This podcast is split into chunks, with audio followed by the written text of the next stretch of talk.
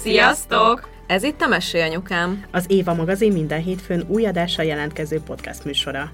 amelyben anyák mesélnek, de nem csak anyáknak, és nem csak anyákat érintő témákról. Én Zubor Rozi vagyok. Én Andrész Timi. Én pedig Lugosi Dóri. Vágjunk is bele, lássuk, vagyis halljuk, mi a mai témánk. Vajon más érzés lenne édesanyának lenni, ha a világ másik felén történik meg velünk az a csoda, hogy világra tudunk hozni egy gyermeket? Úgy döntöttünk, hogy a harmadik évadban utána járunk ennek a kérdésnek, és minden hónapban egy-egy magyar anyával beszélünk, aki a Föld egy távolabbi pontján él. Amíg nem gyógyítjuk meg a szülést, hogyan gyógyíthatnánk meg a Földet? Ez a kérdés összefoglalja Robin Lim, a világ leghíresebb bábájának életfilozófiáját, aki bár amerikai származású, Balin hozott létre egy születésházat, ahol a gyöngétszülést támogatja. A mai vendégünk Tóth Mesi, két gyermekes édesanyja, aki a muzulmán Indonézia hindu vallású szigetén Balin élhette át a lótuszszülés csodáját kétszer is. Ez egy presztízsé vált, ugyanis nagyon drága szülni kórházban itt. És hogyha valaki ezt megteheti, akkor sokan ezt választják. És azt látom, hogy az a trend, hogy azok a nők szülnek a szülész otthonban, akik nem tehetik meg, hogy kórházban szüljenek. Egy kicsit olyan érzésem volt, hogy hát nekem kell a kutatást megcsinálnom, tehát nekem kell utána nézni minden lehetőségnek, és dönteni. Akárhova mentem, és szoptattam a gyerekeimet, soha egyszer nem éreztem azt, hogy rosszul néznek rám, vagy elítélnek emiatt, hanem mindig nők, férfiak, fiatalok, idősek, támogatóan álltak az egészhez. Itt eléggé belevonják a férfiakat a családi életbe, vagy, vagy ők belevonódnak maguktól. A legtöbb ember itt közösségekben él. Ezt úgy hívják, hogy compound, tehát hogy egy ilyen udvar tulajdonképpen, ahol egy ilyen szűk bejáraton bemész, és ott kitágul az udvar, és középen van egy ilyen közösségi tér, és akkor van egy háza nagyszülőknek, van egy háza a fiatal párnak, van egy háza a... Tehát, hogy a testvérek sokszor ott élnek együtt, és a gyerekek együtt nőnek fel, és mindenki gondozza a gyerekeket, nem csak a anyuka meg az apuka. Hát sziasztok! Sziasztok! A második évad végén mondtuk, hogy a harmadik évad igencsak különleges lesz, mert több változást is szeretnénk behozni, és az egyik ilyen változás az az, hogy arra gondoltunk, hogy minden hónapban egy külföldön élő magyar anyukával fogunk beszélgetni. Nagyon-nagyon kíváncsiak vagyunk arra, hogy milyen lehet nem itthon édesanyának lenni, hogyan élik meg a magyar édesanyák külföldön az anyaságot, és nagyon szerettük volna, hogyha az első vendégünk nagyon különleges lesz, és tudatos hedonizmus elcsinek köszönhetően megismerkedhettünk Tóth Mesivel, aki Balin él, és jelenleg is onnan kapcsolódik be hozzánk. Ez egy online felvétel, két gyermekes édesanya. Szia, Mesi! Sziasztok! Szia, szia! Köszi a meghívást, nagyon megtisztelő. Hát mi köszönjük, hogy ránk szánod az idődet, és hogy ilyen messziről össze tudtuk hozni ezt a beszélgetést, ez nagyon-nagyon szuper. És hadd kezdjem a beszélgetést egy személyes élménnyel, mert hát szinte felsikkantottam, amikor megtudtam, hogy honnan jelentkezel, és hogy miről fogsz mesélni nekünk, amikor a kislányomat Mimit vártam, ő most már öt éves, akkor hat évvel ezelőtt, akkor futott itthon Cseke Eszter és Estakács Andrásnak az On the Spot dokumentumfilm sorozatának a kilenc hónap a föld körül sorozata, és hát ugye, ahogy a címből is látszik, Eszter és András a világ számtalan országába elutazott, és szülés történeteket mutatott be a nézőknek, és az egyik epizódban Balin jártak, és onnan, onnan közvetítették a, az egyik legfantasztikusabb szülést, amit én életemben láttam, és Robin Lim volt a, a főszereplője ennek az epizódnak, ő egy igen karizmatikus bába, és most jön a doppergés, hogy Mesi Robin Limnél szülte mind a két gyermekét, és otthon szülés volt, ugye? Igen. Mielőtt a szülésre keveredünk, szerintem kezdjük azzal, mesének a történetét, hogy egyáltalán hogy keveredtél te Balira? Hú, ezt nem tudom, hogy honnan lenne jó kezdeni, de valahol elkezdem. hát én így um, sokat álmodoztam fiatalabb koromban is arról, hogy én külföldön fogok élni, valahogy ez mindig nálam benne volt a pakliban, annak ellenére, hogy nem egy olyan um, környezetben nevelkedtem, ami ezt úgymond le- lehetővé tette volna alapvetően. Egerben születtem, és a szüleim mind a ketten kápolnaiak, az egy Eger közeli falu, és um, hát nem volt a legegyszerűbb gyerekkorom, sajnos tele volt veszteséggel, nehézséggel, végül is keresztanyelmék neveltek, és sokáig azt éreztem, hogy így nem nagyon tartozok bele abba a közegbe. És akkor elkezdtem aktívan, elég proaktívan keresni az utamat. Gimiben jelentkeztem egy, egy ösztöndíj, ösztöndíjra, hogy Amerikába tudjak elvégezni egy évet a gimnáziumból, és ezt az ösztöndíjat megkaptam, úgyhogy ott kezdődött el az én utazós fejezetem tulajdonképpen 10, 17 évesen. És akkor ez csak onnan folytatódott. Tehát visszajöttem, aztán elvégeztem szombathelyen egy főiskolát, és utána megint kiköltöztem külföldre, akkor Spanyolországban laktam, és valahogy mindig húzott a szívem mindenfelé. Végül a Bali az úgy jött, hogy egy hosszabb, ilyen multis uh, időszak után, amit Budapesten uh, dolgoztam, másfél évig, hosszabb, nekem hosszabb, uh, egy helyen lenni annyit, és um, úgy döntöttem, hogy egy lapra felteszek mindent, és um, vettem egy, egy jegyet uh, Peruba, egy önkéntes um, árvaházba szerettem volna önkénteskedni, Dél-Peru, um, Arequipa nevű városban, és um, amikor megérkeztem és oda be uh, illeszkedtem, akkor találkoztam egy fiúval, aki később a férjem lett, úgy hívják, hogy Brad, és a többi pedig mondhatnánk történelem. Ő Ausztrál, és jöttünk, mentünk, ott is laktunk, Magyarországon is laktunk, Indiában is laktunk, és egyszer csak elhatároztuk, hogy olyan helyen szeretnénk letelepedni, és úgymond a saját családunkat, a saját, igen, tehát a saját életünket növeszteni, ami mind a kettőnknek új, és mind a ketten tiszta lappal tudunk kezdeni. És soha nem voltunk Balin. Eljöttünk ide megnézni egy hónapra, és annyira megszerettük, hogy egy hét után kivettünk egy házat, és hát ez volt hét éve, azóta itt vagyunk. Mi is voltunk Balin, és nekem is az volt egyébként, hogy én nem akartam onnan hazajönni. Mondtam Áronnak, hogy maradjunk itt, hogy a, a, a munkáját tudja onnan is csinálni, mert hogy annyira annyira beszippantott az az ottani ilyen vibe, vagy nem tudom, hogy, hogy így emlékszem, hogy ültem a motoron, és mondtam az Áronnak, hogy figyelj, mi lenne, hogyha nem mennénk haza, és hogy ezt ilyen tök szívemből gondoltam, mert hogy annyira ilyen nagyon jó érzés volt ott lenni. És akkor úgy döntöttetek, hogy ott letelepettek, és akkor el is kezdődött ez a család alapítási folyamat. Azt meséld el, hogy, hogy, hogy hogy zajlott. Nyilván ugye neked viszonyítási alapod nincs, vagy hát gondolom tudod, hogy milyen itthon a terhes gondozási rendszer, meg a szülés, meg ilyenek, de saját élménnyel viszonyítási alapod nincs, de meséld el nekünk kérlek, hogy, hogy, hogy milyen a várandós lét. Miután ide érkeztünk, 2014-ben, 2015-ben összeházasodtunk, és egyből úton volt az első kislányunk, tehát Timi nekem is öt éves a kislányom, úgy hívják, hogy Tulsi. És hát alapvetően meglepő volt az ő érkezése. Nekem volt egy PCOS um, nevű hát betegségnek nem szeretném hívni, de egy olyan dolog, amit, amiről biztos ti is sokszor hallotok, és nagyon itt, itt, itt egyébként nem beszélnek sokat róla, de Magyarországon is és Ausztráliában is ez elég gyakori.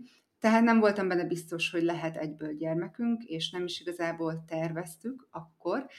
És amikor héthetesen kiderült, akkor nagyon-nagyon meglepődtünk, és nagyon-nagyon örültünk és egyből ráhangolódtunk az ő érkezésére, és ebben nagyon-nagyon sokat segített az itteni közeg. Tehát az, hogy amit Dóri, te is említettél, hogy így annyira barátságos ez a hely, az emberek annyira kedvesek, elfogadóak, befogadóak, körül vagyunk véve zölddel, tehát most is, ahogy itt ülök, kinézek, és itt van mellettem a dzsungel. Az, hogy tehát tényleg ez a termékenységi energia, ez nagyon jelen van itt Balin. És én egyből éreztem azt, hogy, hogy itt szeretnék szülni, és otthon szeretnék szülni. És ugye akkor én már tudtam az Ibu Robin létezéséről, akit egyébként Robin Lim, Limet itt úgy hívják, hogy Ibu Robin. Az Ibu az indonézul azt jelenti, hogy anya, és, a, és ezt a, ezt a um, szót használják arra, hogy így megtisztelően szólítsák meg. És ő róla már hallottam akkor, és szerettem volna megismerni, és alapvetően az volt az érdekes, hogy nekem nem ő lett volna a, aki a szülésznő, hanem egy másik nővel dolgoztam, egy másik bábával, de amikor elkezdtem, elkezdődött maga a szülés, akkor a, az a bába, akivel dolgoztam, és aki, aki engem gondozott, úgymond, a várandóság alatt hozta magával Robint, és én egyszer, egyszer találkoztam csak a szülés előtt Robinnal, és a második szülésre már tudatosan vele készültem. Ott egyébként, ez lehet, hogy hülye kérdés, de hogy ott egy, egy kórházi szülés nem, nem, nem is opció, vagy azért, azért vannak, akik úgy készülnek, hogy nem, nem otthon szülésre? Igen, itt egyébként nagyon gyakori a kórházi szülés, főképp a, a helyiek között. Nagyon sok helyi nő szül a Bumiszahát szülő, otthonban, amit említettél Timi, az Ibu Robinnak a szülő otthonában, de nagyon sok a kórházi szülés is, és nagyon sok ide költözött bevándorló család is kórházi szülést választ, de az én ismeretségi körömben nagy részt vagy otthonszülés az, ami általános, vagy pedig a, vagy pedig a szülő otthonban, tehát természetes úton való szülés. De mondjuk tudom, hogy a kórházban is lehet természetes úton szülni, nem jut eszembe az a szó, hogy unmedicated. Lesz ilyen még lehet, hogy nem jut eszembe valami magyarul. Lehet, hogy nem lepődtök meg, egy kicsit utána néztem ennek a témának hogy 1986 és 2012 között Indonéziában az intézményben történő szülések, szülések száma 22%-ról 73%-ra nőtt, és csak azért, hogy ez, az, azért mondom ezt az adatot, hogy nem annyira nagyon, nagyon friss ez, hogy ennyire sokan intézményben szülnek. Ezt olvastam egy, egy bábának a, a weboldalán, ez alapvetően szerintem annak is a következménye, hogy ez egy presztízsé vált, ugyanis nagyon drága szülni kórházban itt. És hogyha valaki ezt megteheti, akkor sokan ezt választják. És azt látom, hogy az a trend, hogy azok a nők szülnek a szülész otthonban, akik nem tehetik meg, hogy kórházban szüljenek. Most a, ezt a helyi közösségre értem. Igen, igen, a, az a hölgy is ezt írta a weboldalán, hogy hogy ez ilyen luxus az, hogy az ember kórházban szül, és hogy mostanában már egyre inkább ott is növekszik a császármetszések száma is, és hogy mm, felolvasom a mondatot, hogy így fogalmaz, hogy a hüvei szülés az az egyszerű falusi asszonyoknak való, és a, a császármetszés az meg valami kiváltságnak minősül.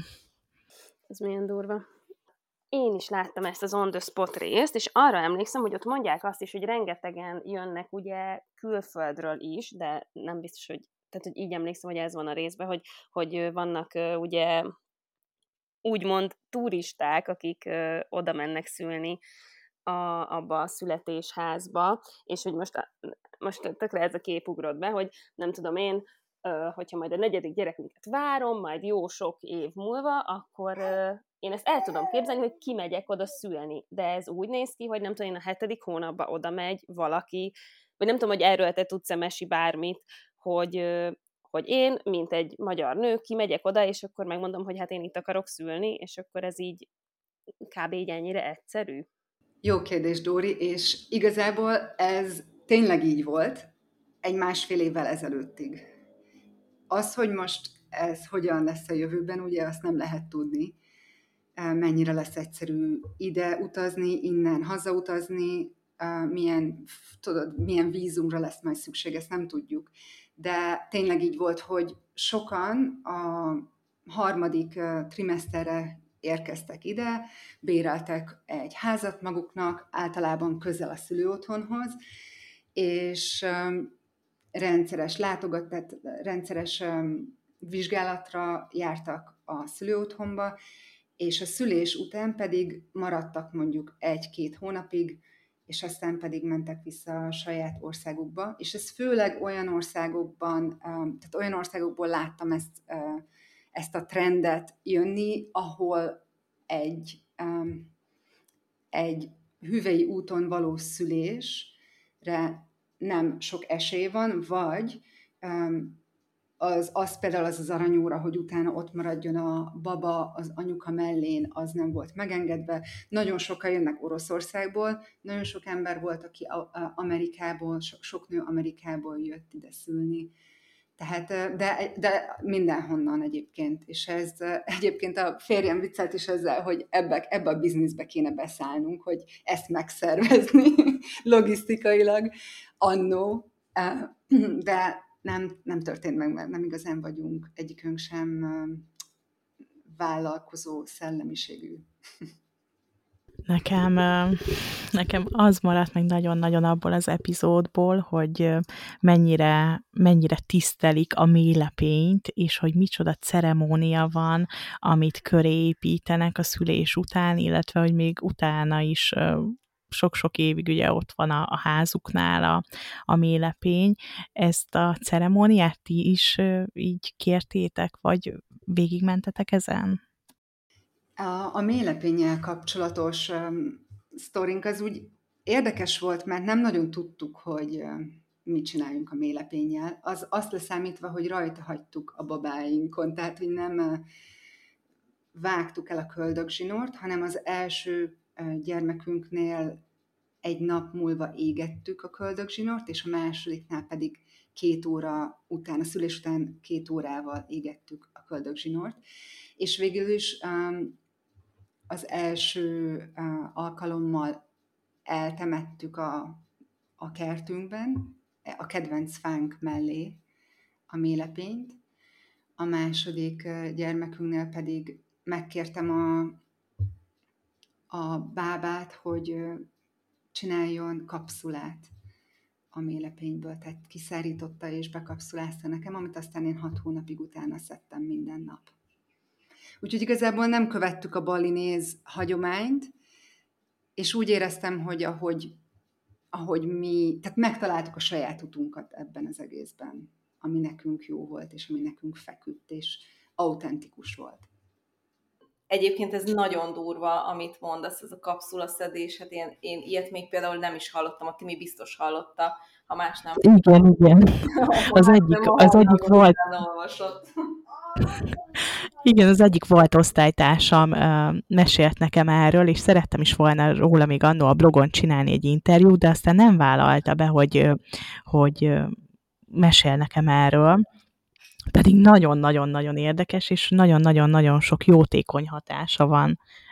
Nálunk ugye a, a Martin, Martinnak lett egy fa ültetve a mélepényére, az ORD még ben van a fagyasztóban, mert arra majd egy másik fát akarunk, de a Mersié meg ittázik lenne egy nagy csatos üvegbe, pálinkába, és az áron mindig így bemegy a, a kamrába, és így látja, hogy ma, ma nem, mit is mondottam múltkor, ma iszunk egy kis méh pálinkát, meg nem.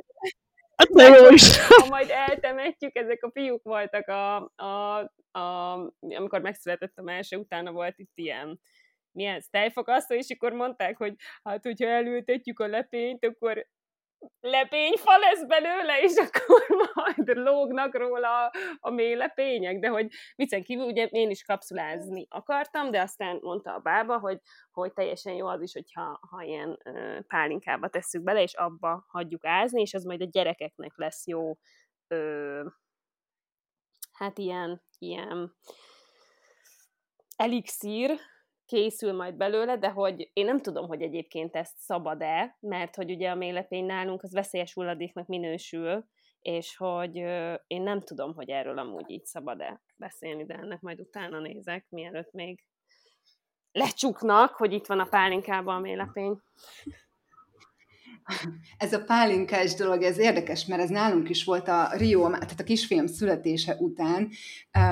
Volt itt egy palack pálinka még, amit valaki hozott nekünk, és először is a szülés után a, az Ibu Robinnak a férjem tehát megkínálta pálinkával, és megivott vagy kettőt így egyből lecsapott, és aztán pedig elvitte a pálinkát, hogy ugy, ugyanez, amit mondasz, Dóri, hogy elixírt készítsen a mélepénynek az egyik részéből, és aztán azt vissza, visszahozta nekünk két ilyen kis üvegcsébe, amit aztán ilyen sprés üvegcsébe, amit azt mondta, hogy ez egy ilyen, nem tudom erre mi a jó szó, ezt így angolul úgy hívják, hogy rescue remedy, amit akkor adsz a gyereknek, hogyha valami sok éri, vagy valamitől teljesen uh, kikészül, és nem tudod úgy um, vissza, visszahozni, hogy ez segíteni fog um, leföldelni újra.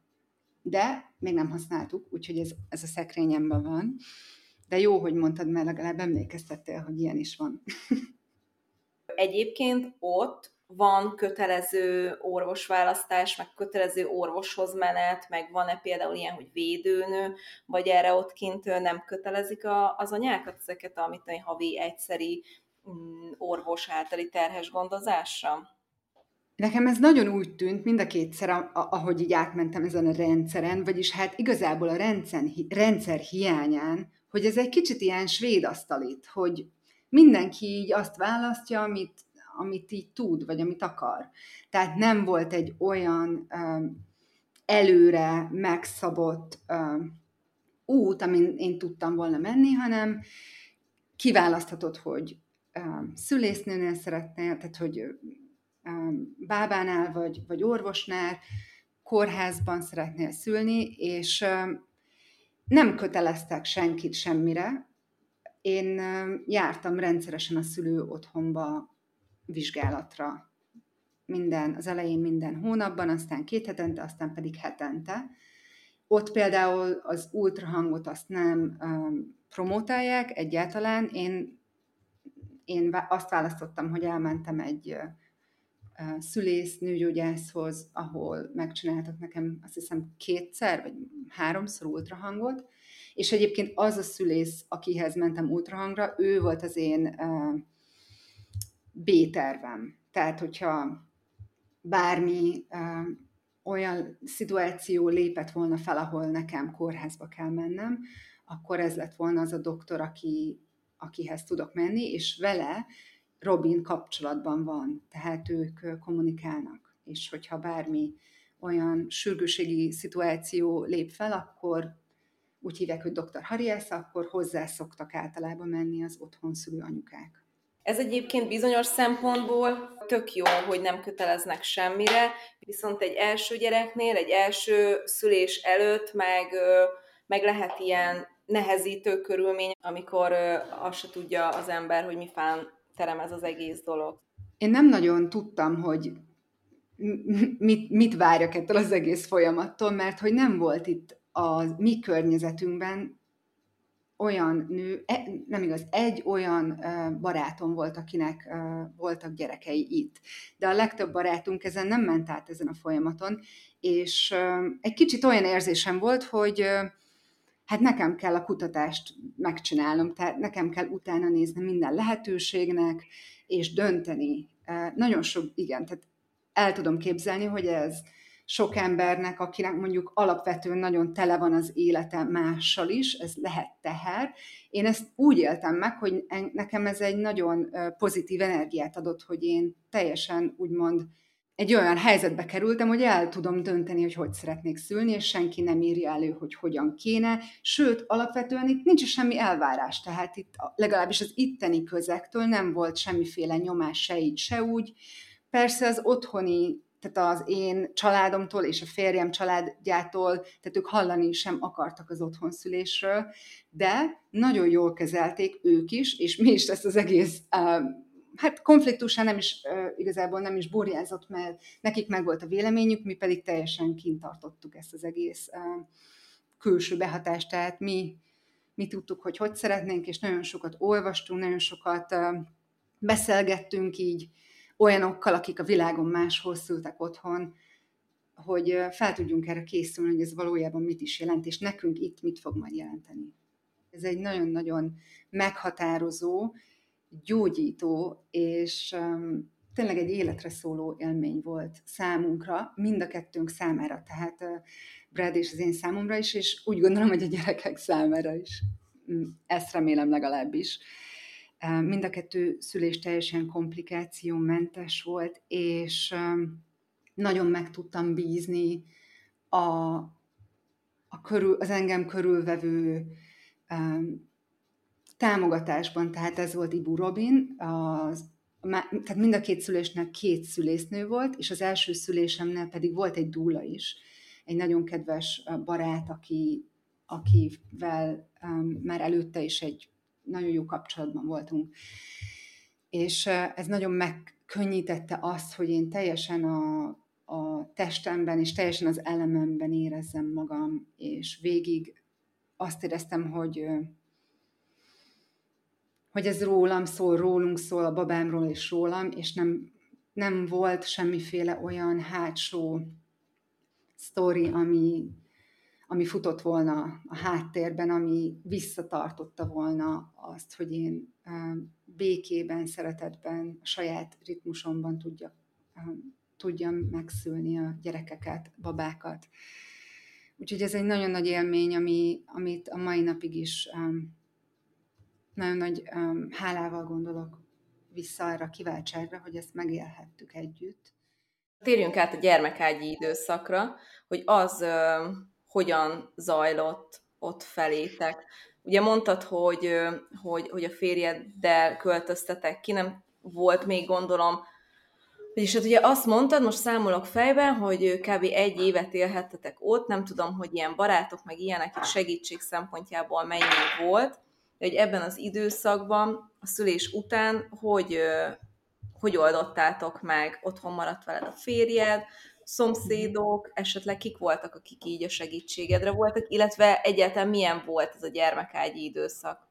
Nagyon más volt mind a két alkalommal. Tehát az első alkalommal ez valószínűleg nagyon tipikus, tehát tipikus más első anyukánál is, hogy a szülésre fektettem a nagy hangsúlyt, és az volt a nagy hegy, amit meg akartam mászni, és nem nagyon gondolkodtam azon, hogy majd mi lesz utána és nem volt egyszerű, mert sajnos nekem a szoptatás az nem jött magától, mind a, tehát, főleg az első túlszíne volt az, hogy a, nem tudom, hogy ez az ő szájtartása miatt volt-e, vagy az én érzékenységem miatt, de nagyon-nagyon fájtak a melbimbóim, és nagyon sok időbe talt az, tehát tök, tök sok időbe telt az, hogy összeszokjunk, és tudjak adni neki tejet, anélkül, hogy sebes lenne a melbimbom, és sikítanék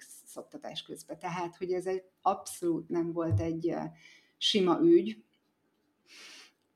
és nem voltunk felszerelkezve nagyon segítséggel. Volt egy hölgy, aki járt hozzánk akkor besegíteni napi egy-két órába, főleg, főleg a takarításban, és vele még nem voltam olyan kapcsolatban akkor, hogy tudjam a segítségét kérni ebben. Volt egy-két barát, aki hozott nekünk mondjuk vacsorát, vagy át, átugrott, nem tudom, egy tejára beköszönni, de úgy nem volt nagyon érdemis segítség. Addig, amíg találtam egy olyan um, postpartum um, báb, végülis ez a nő, akit találtam, ő egy szülésznő itt a közösségben, de én nem voltam vele kapcsolatban, a szüléssel kapcsolatban, hanem utána jött be a képbe, miután láttam, hogy egy hét alatt, hogyha nem kapok segítséget, akkor én nem fogok tudni szoptatni. Tehát ő tulajdonképpen egy ilyen laktációs tanácsadóként jött be az életünkbe, és több látogatás alatt, több technikát kipróbálva, végül rátaláltunk egy olyan módszerre, ami, ami segített abban, hogy tudjon túlszi szopizni, és annyira megtetszett ez nekünk, ez az egész dolog, hogy nem hagytuk abba 21 hónapig, és nagyon hálás vagyok, hogy őt így megtaláltuk, és, és, és elérhető volt, és tudott segíteni, de nem volt, nem volt egy egyszerű indítás. És akkor most már erre is kíváncsi vagyok, mert például ez, hogy, hogy ennyire ilyen luxus, meg divatos dolog lett a, a kórházi, meg a császáros szülés, az engem tökre meglepett, és akkor most már kíváncsi vagyok arra is, hogy és a szoptatása hogy állnak kint a nők, mennyire központi kérdés, mennyire fontos. Tradicionálisan itt a szoptatás az két évig történik, és nagyon nagy hangsúlyt fektetnek rá, ez nagyon fontos a, a helyi, tehát ahogy ők élnek, a kultúrában az, hogy a gyerekek a közel hordozva, a testmeleget érezve folyamatosan vagy az anyukájukon, vagy a nagynéniken, vagy a nagymamájukon vannak. És uh, sok olyan nőt ismerek itt, balinéz nőt, aki napközben dolgozik, vagy dolgozott most ugye a tehát a COVID miatt ez kicsit változott, hogy ki dolgozik, és mennyit, és mikor, de amikor minden úgymond um, rendben ment itt, és jöttek a turisták, akkor nagyon sok balinéznő nem tudta megtenni azt, hogy otthon marad, és pár hónap után visszament a munkahelyére, és a szoptatást azt úgy úgy intézték, hogy éjszaka a babájukkal aludtak, és csak éjszaka szoptattak, és napközben pedig fejtek a, a munkahelyükön. Tehát ez volt egy, egy olyan megoldás, amit én itt láttam több, több helyen is. Azt gondolom, hogy ez még mindig, ezt a tradíciót még mindig őrzik és ebben én nagyon támogatva éreztem magam, tehát akárhova mentem, és szoptattam a gyerekeimet, soha egyszer nem éreztem azt, hogy rosszul néznek rám, vagy elítélnek emiatt, hanem mindig nők, férfiak, fiatalok, idősek támogatóan álltak az egészhez. Ez, hogy hogy a gyerek, meg gyereknevelés, meg a gyerekek kell lenni, ez, ez ott kint is abszolút, mert, mert azt mondtad a hordozásnál, hogy, hogy anyuka, vagy nagynéni, vagy nagymama, és én azt hittem, hogy fogod mondani az apát, és tök kíváncsi vagyok, hogy, hogy mennyire vesznek egyébként részt a szüléstől kezdve az apák ebbe így, a, ebbe a folyamatba. Szóval például gondolok arra, hogy van-e olyan, hogy apanap, vagy apaszabadság, vagy nem tudom, hogy hol, merre, hogyan hívják, hogy ilyen van-e, vagy, vagy hogy mennyire veszik úgy egyáltalán ki a részüket az apukák ebbe az egészben. Hmm, nehéz általánosítani, de a kérdésedre azt válaszolnám, hogy a szomszédunkba a született egy kisbaba egy, hát egy éve, mert nem kisbaba, de a nagypapával látom a legtöbbet, a kisfiút. A nagymamával még egyszer se láttam. Tehát, hogy amikor soroltam az, az anyuka, nagynéni, és nagymamát hozzá kellett volna tennem, hogy nagypapa, és sokszor apuka is. Tehát itt nagyon sokszor látod azt, hogy a karon, karon, az apuka karján ül a kisbaba. Többször persze nőknél, de azt gondolom, hogy itt eléggé belevonják a férfiakat a családi életbe, vagy, vagy ők belevonódnak maguktól, de többet, többet látsz nők, nőket gondozni, gyerekeket. Amit itt szerintem fontos tudni az itteni életről, vagy a család életről, hogy itt nagyon sokan, a legtöbb ember itt közösségekben él. Tehát itt van egy, ezt úgy hívják, hogy compound, tehát hogy egy ilyen udvar tulajdonképpen, ahol egy ilyen szűk bejáraton bemész, és ott kitágul az udvar, és középen van egy ilyen közösségi tér, ami általában ilyen fal nélküli szellős építmény, és körülötte építették a házakat. És akkor van egy háza nagyszülőknek, van egy háza a fiatal párnak, van egy háza, a, tehát ugye a testvérek sokszor ott élnek együtt, és a gyerekek együtt nőnek fel, tehát nagyon mm, élettel teli tud lenni egy ilyen közösség, és ezért ez az intergenerációs együttlét, kommunikáció, ez adott. És mindenki gondozza a gyerekeket, nem csak a anyuka meg az apuka. És ti is megtaláltátok így a saját közösségeteket, mert említetted az előbb egy mondatodban, hogy azt tapasztaltad ott a közösségben, hogy akkor ezek szerint nektek is van egy ilyen közösségetek, akik így befogadtak titeket?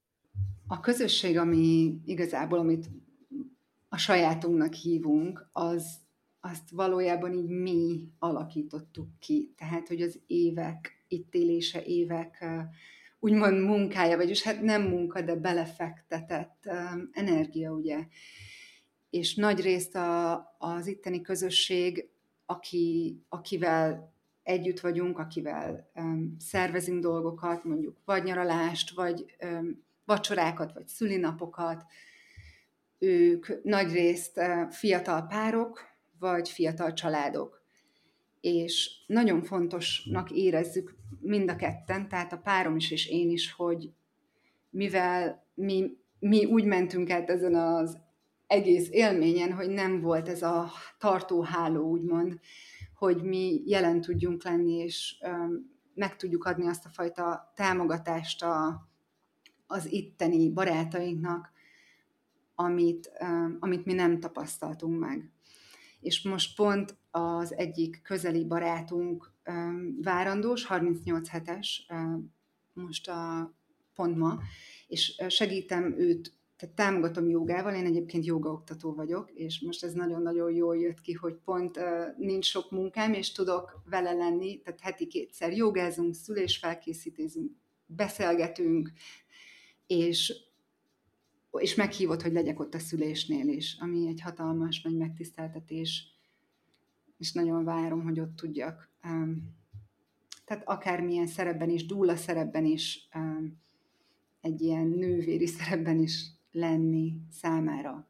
Egyébként elvégeztem Robinnal egy dúla képzőt öt éve, és soha nem mm, vettem részüléseken eddig, eddig a pontig, mert el voltam foglalva a jóga képzésekkel, és nem volt rá kapacitásom, plusz a saját gyerekeimmel szoktattam négy évig kb. Tehát nem nagyon volt rá lehetőségem, hogy egy napra eltűnjek otthonra.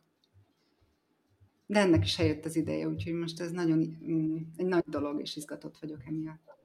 És akkor rá is kanyarodok a kedvenc témámra, az intézményekre, illetve hát nyilván ebben az esetben a bölcsikre arra, hogy van, meg hát igazából az óvodára is, szóval bölcsire, óviba, arra ott hogy van lehetőség.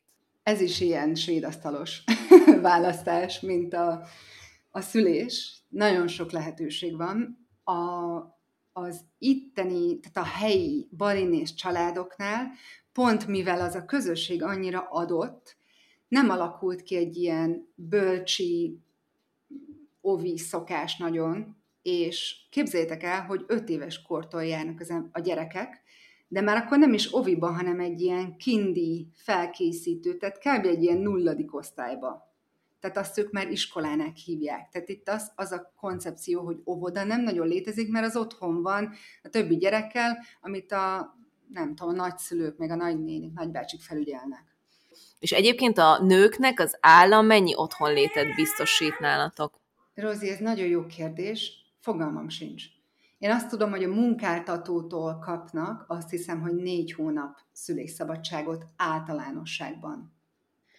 Amúgy ez nekem annyira tetszik, hogy így, hogy minden, hogy mindennél megvan a választásod, hogy ide akarod vinni, itt akarsz szülni, úgy akarsz szülni, és hogy nekem valahogy az is jön le, hogy attól, mert ő ott szül, vagy attól, mert ő, nem tudom, viszi oviba a gyerekét, már hogyha van ovi, akkor, hogy tök jó ez a szabadság, amit így hallok, hogy nem az van, hogy itt, a, itt el kell menni orvoshoz, mert hogyha azt mondod, hogyha nem akarsz elmenni orvoshoz, akkor már te egy hippi vagy, és nem tudom én, ö, milyen ö, veszélyezteted a gyerekedet, még nem tudom én, egy pár ezer kilométerrel arrébb, meg, meg ilyen, ez a nagy szabadság nekem annyira tetszik, hogy mindent úgy csinálhatsz, ahogy igazából te szeretnéd. Hogyha otthon marad a gyerek, otthon marad. Hogyha elviszed suliba, elviszed. Hogyha így szülsz, akkor így szülsz. És hogy nem tudom, hogy nincsenek is, akkor gondolom ilyen, ilyen megbélyegzések, hogy ő, jaj, úristen, ő nem tudom én mm, már két éves korában beíratta a bölcsibe a gyereket, még itthon egyébként így azt tapasztalja az ember, hogyha nem a kijelölt járt úton mész, akkor biztos, hogy a család, a, a barátok, vagy valaki úgyis be fog szólni, hogy miért nem úgy csinálod, ahogy az az irány meg van adva. Itt igazából mindenki hippi, aki... Imádom, kellene élni! Jó, befejeztem, bocs. Itt mindenki hippiként van szerintem számon tartva, aki, aki ide költözött. Tehát, hogy itt ez alap, hogy minket hippinek hívnak a világ más tájain, tehát például a családunk és a barátaink. Úgyhogy ez így annyira nem, nincs hatással ránk, és tényleg, amit mondasz, ez tényleg rezonál, mert ez így van, hogy totál mi mi találjuk ki, hogy nekünk, a mi családunknak hogy jobb. Ha egyik gyereknek így jó, akkor tudjuk úgy csinálni, másik gyereknek úgy jó, akkor esetleg neki mást adunk. Nagyon sok ovi és bölcsi lehetőség van itt. Van olyan, ahol heti kétszer viszed, és akkor ilyen körbe megy az éneklés, táncolás, tapsikolás, stb. Tehát ezt nem tudom, ez talán ilyen játszócsoportnak hívják. Van olyan, ami ahova be tudod adni a gyereket egész napra, mondjuk 6 órára, 7 órára, és vigyáznak rá, és például, tehát elmondom, hogy nekem mi az élményem ezzel. Tulszinak úgy volt az a legelső uh, óvis, él, vagy bölcsis élménye, hogy itt van egy uh, Waldorf ovi, ami akkor indult, amikor ő nagyon pici volt. Tehát ilyen 15 hónapos korába kezdték az első tehát a kis csoportot, de ő még ahhoz túl pici volt, és mondták a, az óvónők, hogy nyugodtan vigyük. Volt egy másik kis barátnője is, akivel együtt vittük őket, és csak játszottak. Tehát vagy én voltam ott, vagy a férjem, vagy a... Mert hogy most a, már azóta, mióta megszületett Tulsi, van nekünk itt segítségünk. Tehát vannak, van két neni, gondozó, nem tudom, hogy erre mi lenne a jó szó, de akik igazából tulajdonképpen ők is azt csinálják, amit mi szülőként. Tehát velük elment ebbe a bölcsibe heti kétszer, és akkor ott voltak vele, és ott volt ez a biztonságos személy, aki, akihez mindig vissza tudott menni, és ez neki nagyon segített ebbe a szociális um, nem tudom, ő egy ilyen nagyon, a kislányom ő egy nagyon szociális kis ember, és neki ez nagyon jó volt. És aztán pedig ment tovább az oviba, úgyhogy ő a Waldorf oviba volt egészen mostanáig, mert hogy múlt héten vittük át egy másik oviba. A kisfiam, ő most két, és, két éves és mm, majdnem két és fél éves, és ő pedig most kezdett el úgy mutatni érdeklődést más gyerekek felé, tehát azt találtuk ki, hogy a két gyereket egy olyan helyre kéne vinni, ahol mind, ami mind a kettőjüknek jó, mert hogy legalább akkor egyszer kell autókázni egy irányba, egyrészt, másrészt pedig nagyon jó lenne nekik, hogy szorosabbra fűzzék a kapcsolatukat. És találtunk egy nagyon-nagyon jó iskolát, ovit, bölcsit, nem tudom, minden, mert igazából két éves kortól vannak gyerekek tíz éves korig, és képzétek el, hogy egyszerűen így még a mai napig nem tudom elhinni, hogy milyen fantasztikus a hely.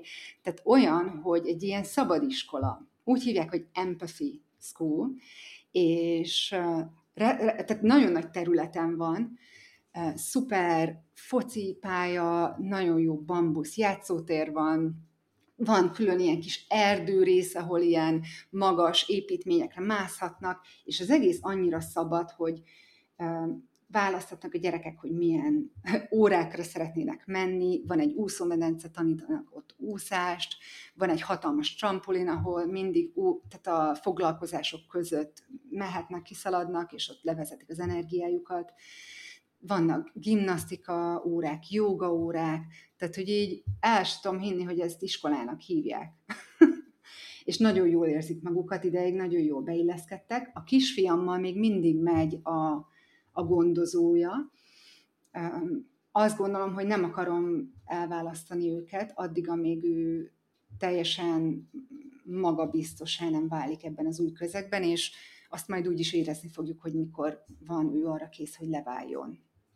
Egyébként ez az íze-kimák szerelmek miatti balimánia szerintem tökre nem véletlen, mert hogy ahogy így beszélgetünk, meg mesélsz, meg mondod ezt a nagy szabadság, meg választási lehetőséget, hogy, hogy, hogy egyszerűen így, így az éteren keresztül is nekem a hangot olyan nyugalmat áraszt, hogy, hogy nincs az a stresszelés bennetek, hogy ezt kell csinálni, hogy, hogy terhes vizsgálat alatt havonta kell orvoshoz menni, hogy akkor nem tudom, fél vagy egy év után vissza kell menni dolgozni, hanem hogy így minden rátok van bízva, és hát ne, nem véletlen a helynek ez a varázsa, és ebből emelhetnénk át sok mindent mi is. Hát, miközben itt mesi- meséltél, az én kisfiam elaludt, úgyhogy valóban nagyon nyugtató a hangod. Ide lefeküdt, hallgatott, és elaludt szépen. És az jutott eszembe, hogy ritkán, érz, ritkán érzem magamban az irítség érzését, de hogy meséltél, annyira, annyira éreztem, hogy én is szeretnék ott élni, én is szeretnék ott lenni, és megtapasztalni ezt a, ezt a nagy szabadságot. Hmm.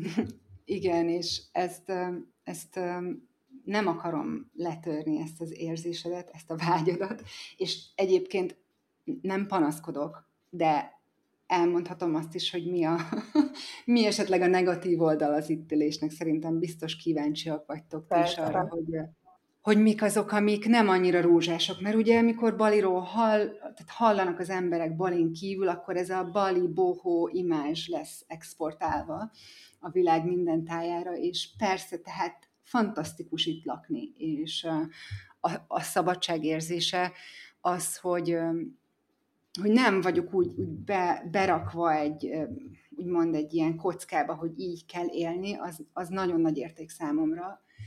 És azt, azt gondolom, hogy azt is fontos elismerni, hogy mi az, ami nem annyira működik itt. Például az, hogy ez egy, ez egy fejlődő ország.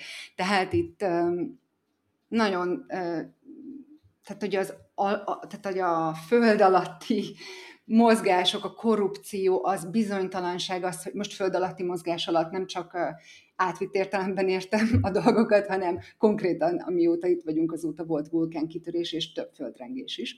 De tehát az, hogy tényleg bizonytalan sokszor a vízum szituáció, például most a Covid alatt nem tudtuk, hogy menjünk, maradjunk. Tehát azért nem annyi, tehát hogy mondják, nem kolbászból van itt sem a kerítés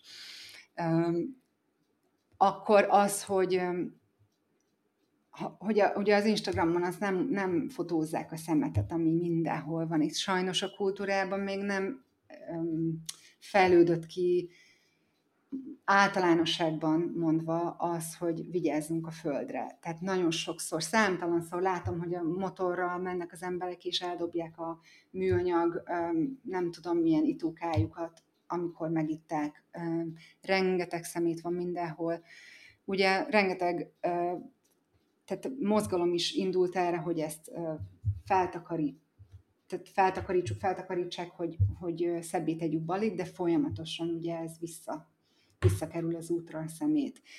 Sajnos a levegő is elég szennyezett, nagyon sok ember motorral közlekedik, mert nem tudja megtenni, hogy autót vegyen, és emiatt a, a motor, gőz, most hál' Istennek, a, mióta, tehát ez egy, ez egy ugye pozitív oldal annak, hogy nincs turizmus, mert sokkal kevesebb a légszennyezettség, de egyébként olyan dugók vannak, tehát az infrastruktúra az nem nagyon életképes. Itt 20 kilométert mondjuk két óra alatt tesz meg az ember. Tehát olyan dugók tudnak itt lenni, hogy hogy nagyon kellemetlen belélegezni ezt a levegőt, és, és ugye a gyerekünknek is ezt, tehát ők is belélegzik, a gyerekek is nyilván ezt. Úgyhogy gondolkodunk mi azon, hogy a férjem Ausztrál, és hogy majd, hogyha lehet utazni könnyedén Ausztráliába, akkor átrakjuk a bázisunkat oda.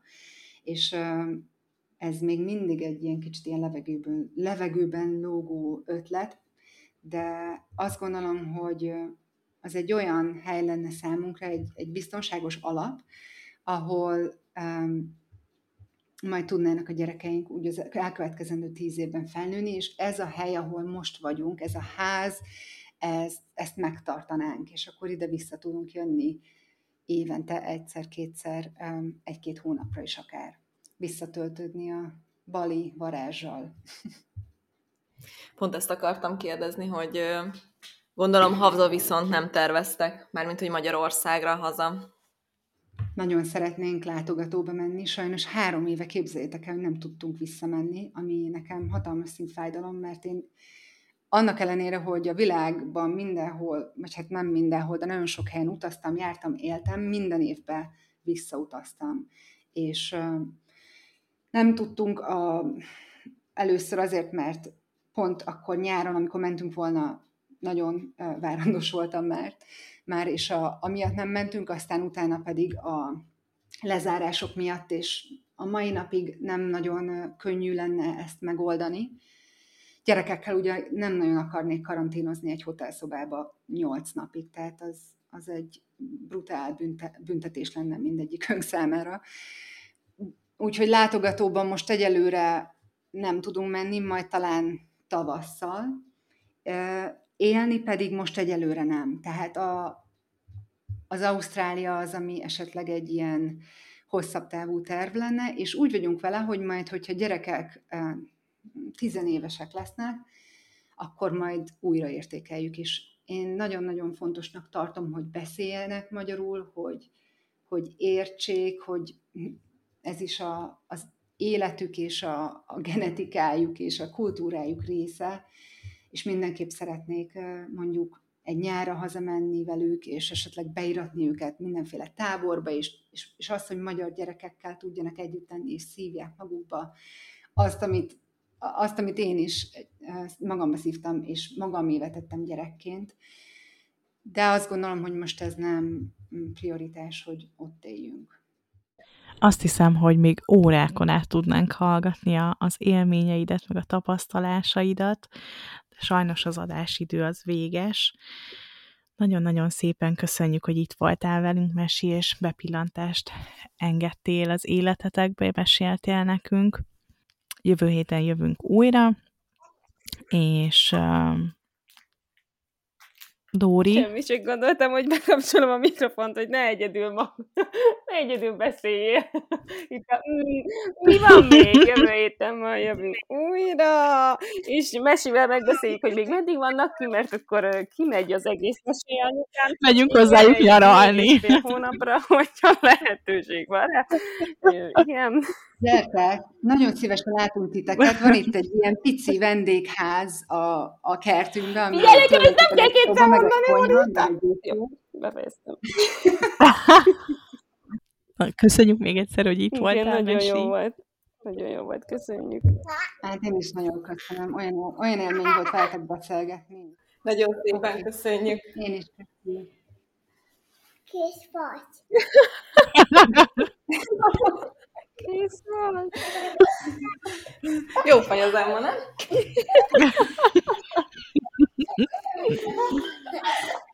Szóval, a hallgatókkal pedig egy hét múlva újra találkozunk.